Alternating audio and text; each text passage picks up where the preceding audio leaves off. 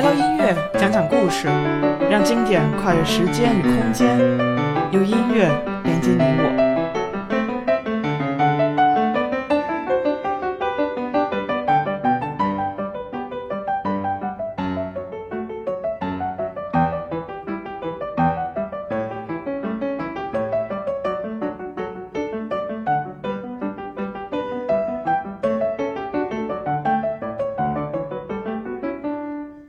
大家好，我是王一农，一名在德国的古典音乐从业者，欢迎收听一农音乐电台。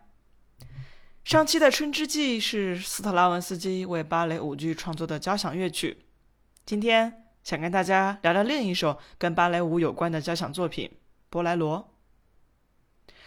波莱罗是法国作曲家拉威尔于1928年创作的交响作品。这是当时的舞蹈家伊达·鲁宾斯坦邀请拉威尔为西班牙舞蹈所创作的一首乐曲，曲名为《波莱罗》。这是一种西班牙民间舞蹈的形式，不过拉威尔只是借用了这个名字而已，曲子并没有按照波莱罗的舞蹈形式呈现。拉威尔对这首曲子的描述是这样的：一场只有一幕的舞蹈，旋律、和声。以及不被打断的鼓声进行十分的缓慢且保持不变，唯一变化的是乐队的渐强处理。全曲由鼓声开始，在打出基本节奏以后，慢慢加入别的乐器演奏的旋律，直到整个乐队一起演奏。这首曲子大约十七分钟，这是作曲家自己觉得合适的时长。十七分钟不间断的打击同一个节奏，对于鼓手来说是极大的挑战。除了要保持稳定的力度和速度，还要训练出极强的注意力和耐力。在节奏、旋律和调性不变的情况下，拉威尔单纯用乐器的音色变化就创造了这首曲子。不同的乐器音色或高或低，或明或暗。或相互组合，或单独演奏。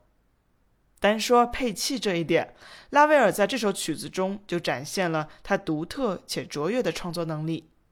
波莱罗在巴黎的首演是当时四十三岁的舞蹈家伊达·鲁宾斯坦担任独舞。场景描写的是一名女子在翩翩起舞，吸引到了旁边的很多年轻男子，然后大家逐渐加入舞蹈，一起狂欢。波拉罗在现代的演出中，速度明显要比拉威尔所描写的快很多。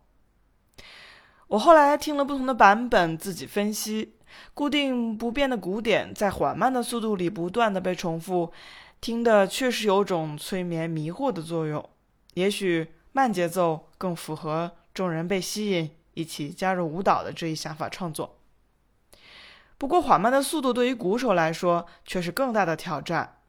大家如果有幸遇到了乐队鼓手，可以问问他们是怎样练习专注力的。